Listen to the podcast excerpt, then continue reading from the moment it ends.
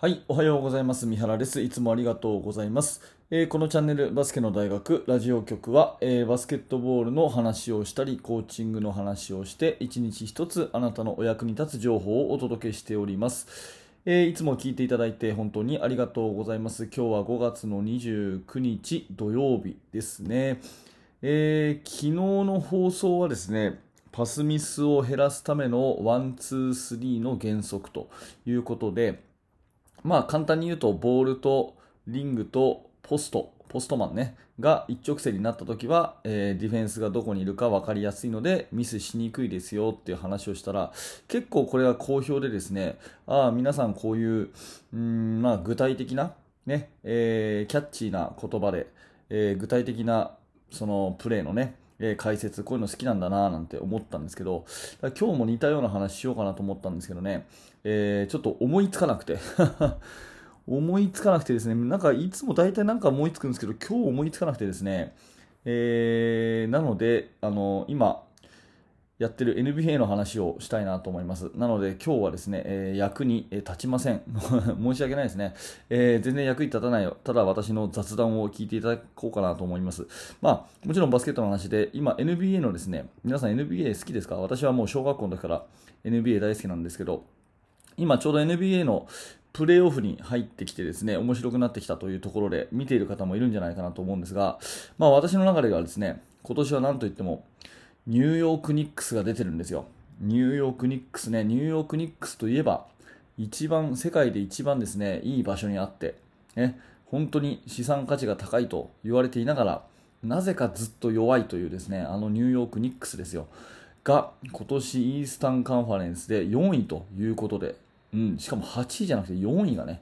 えーで出てるというのは、これはすごいなというところでですね、も私はもともと、えーまあ、ロサンゼルス・レイカーズがずっと好きで、小学校5年生の時から、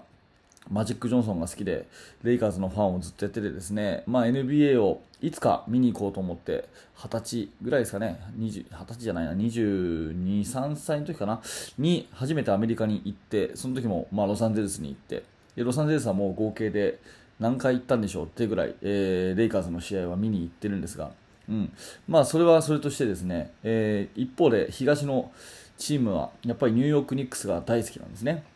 うん、でニューヨークニックス、今年、まあ、頑張っているいてすごく嬉しいんですけど、えーとまあ、私が NBA を見始めた頃はですねあのニューヨークニックスは非常に強かったんですね、で監督がパット・ライリー、そして、えー中心選手がですねあのジョン・スタークスとかパトリック・ユーイングとかですね、えーそういう、あのーチームであと一歩で優勝というところまでいて結構すごく個性的な大好きなチームだったんですね。ただその後ずっと弱くなっちゃって1回ファイナルまで行ったことあったんですけど、まあ、ずっと弱くなっちゃって。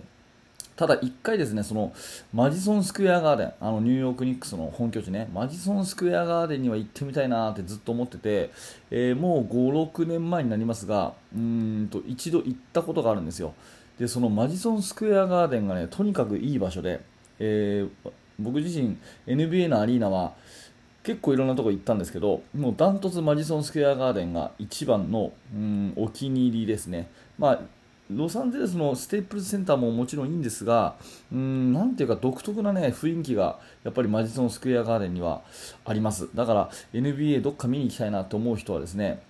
まあ、マジソンスクエアガーデンはすごくおすすめ。あのアクセスもいいんですよ。地下鉄で行ってね駅の名前忘れちゃいましたけど地下鉄でこう行って、えー地下鉄から直結みたいなところにあるんで、えー非常にアクセスもしやすくですね、えーまあ、マジソンスクエアガーデンは非常に場所としても好きなので今でも NBA の、ねえー動画とかを YouTube とかそういうので見るとですねマジソンスクエアガーデンが映ってるとなんか嬉しくなるということで、えーとってもとっても、まあ、好きなんですね。でニューヨークニックスの試合今アトランタ・ホークスと試合をしてなんと第2戦勝ってですね逆転勝ち4クォーターで逆転勝ちをして、えーシリーズは1勝1敗のタイということで。第1戦目も大接戦で、えー最後、あのーホークスのエース誰だっけな。あトレイ・ヤングだ。トレイ・ヤングに逆転シュート逆転フローターシュートを決められて負けちゃったんですけど非常に面白いシリーズになっているので、えー第3戦もね面白い試合になるんじゃないかなと思って、えーおります。で、えー、とニューヨーク・ニックス今年ね注目はですね、まあそのやっぱりデリック・ローズがいることとあと監督のシボドですねが、えー、いるっていうところがですね私の中では注目でまずデリック・ローズはですねあのシカゴブルーズ時代に大活躍して MVP まで取った、だけど大怪我をして、えー、もう引退じゃないかというところまで追い込め追い込まれたけれども、またね、努力して努力して戻ってきたっていう、そういうところが私は結構好きで、うん、プレイスタイルもね、あの攻撃的な感じの1対1、あれも好きなんですけども、それ以上にこうなんか努力の人っていう印象で、僕はデリック・ローズ、今、現役選手の中では、うんかなりトップの方で好きなんですね。だから応援したくなるなっていうそういう、まあ、なんか人間的な魅力みたいなのがあって僕は好きだなっていう、まあ、その選手が今、ニックスにいるっていうのがいいなと思うのとあとは監督のですねトム・シボドーですよ。でシボドーのチームはいつも強くなるなっていう印象ありますね、やっぱりシカゴブルーズ時代、まあ、ローズと一緒にいた時ですけど、シカゴブルーズ時代も強くしたし、やっぱり今のニックスもこう結果を出しているって見ると、本当にいいコーチだなと思います、まあ、イメージ的にはディフェンスをしっかりと、あの徹底させる、まあ、あのなんていうのかな、よく NBA にいい意味でありがちな、ね、ディフェンスをきちっとやらせるっていう感じのヘッドコーチですけれども、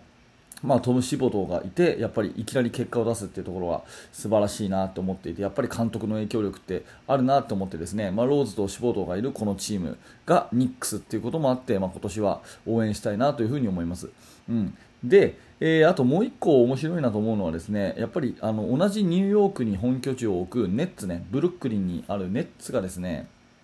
まあ、今年やたら強いじゃないですか、えー、まあ、西の1位は、えー、ユタジャズだし東の1位は、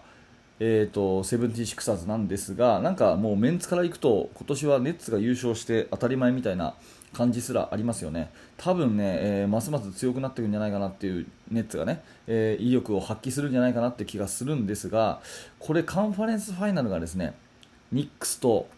ネッツになったらこれ面白いですよね。なんかニューヨークの街で戦い合うカンファレンスファイナルって見てみたくないですか、うん。あのー、まあ、コロナウイルスの関係でねやっぱりニューヨークといえば世界の中心大都市ですけれども、まあ、いろんな、えー、私は、まあ、そこまで詳しくないですがブロードウェイの世界とかもねきっとあの例年になく苦しいそういう年だったわけですよね、きっとね。で寂しいニューヨークがですね一気にこう活気づくようなそういうバスケで盛り上げるみたいなそういう意味でもですねこのニューヨーク対決はぜひ見てみたいなっていうふうにちょっと思って、えー、プレーオフは注目しております。はいえー、今日はいつもに比べて全く実りのない話ですけれども、えーと、ここの時点まで聞いていただいたあなたが大好きです。本当に ありがとうございます。えー、今日はね、えー、NBA の話をしてみましたが、まあ、いつになく好成績のニューヨーク・ニックス、もともと私はニックスが子供の頃から好きで、えー、マジソン・スクエア・ガーデンに憧れてね、えー、そして、えー、ファンだってことを思ってはいたんですけど毎年弱くて肩身の狭い思いをしている私からするとですね今年のニューヨーク・ニックスの、え躍進には本当に嬉しく思っておりますので、え引き続き応援していきたいというふに思いますし、ねえー、ぜひネッツとニックスのカンファレンスファイナルが見たいなっていうふうに非常に思っております。はいまあ、そんなところでですねえー、今年の NBA も面白いので、まあ、ぜひ皆さんもね、えー、楽しんでいただけたらなというふに思いますし、また専門家のね、その、えー、バスケットボールの専門家っていう、え観点でもね、やっぱ NBA はいい教材だと思うので、えー、ぜひぜひ注目してみてくださいというお話でございます。はい、ありがとうございました。え、このチャンネルはいつもね、こんな感じで、えー、まあ、いつもこんな感じじゃないですね。今日は本当にあの全然役立たない話でしたけども、まあ、過去の放送をちょっと見ていただけると、あなるほど、こんな話してるのかというのがわかるかと思うので、えー、ぜひぜひその辺もですね、えーと、見ていただいてですね、あのはい、毎朝7時にバスケットの話更新しておりますので、えー、もしよかったら、え、また明日の放送でお会いしましょう。はい、えーと、バスケットの指導者の方向けにですね無料のメルマガ講座というものをやっております。大変好評で毎日毎日登録の方が増えている状況です。本当にありがとうございます。えー、バスケの指導者の方でまだメルマガを登録してない方はですね、えー、説明欄のところにリンクがありますのでぜひ覗いてみてください。はい、えー、本日もありがとうございました。三原学でした。それではまた。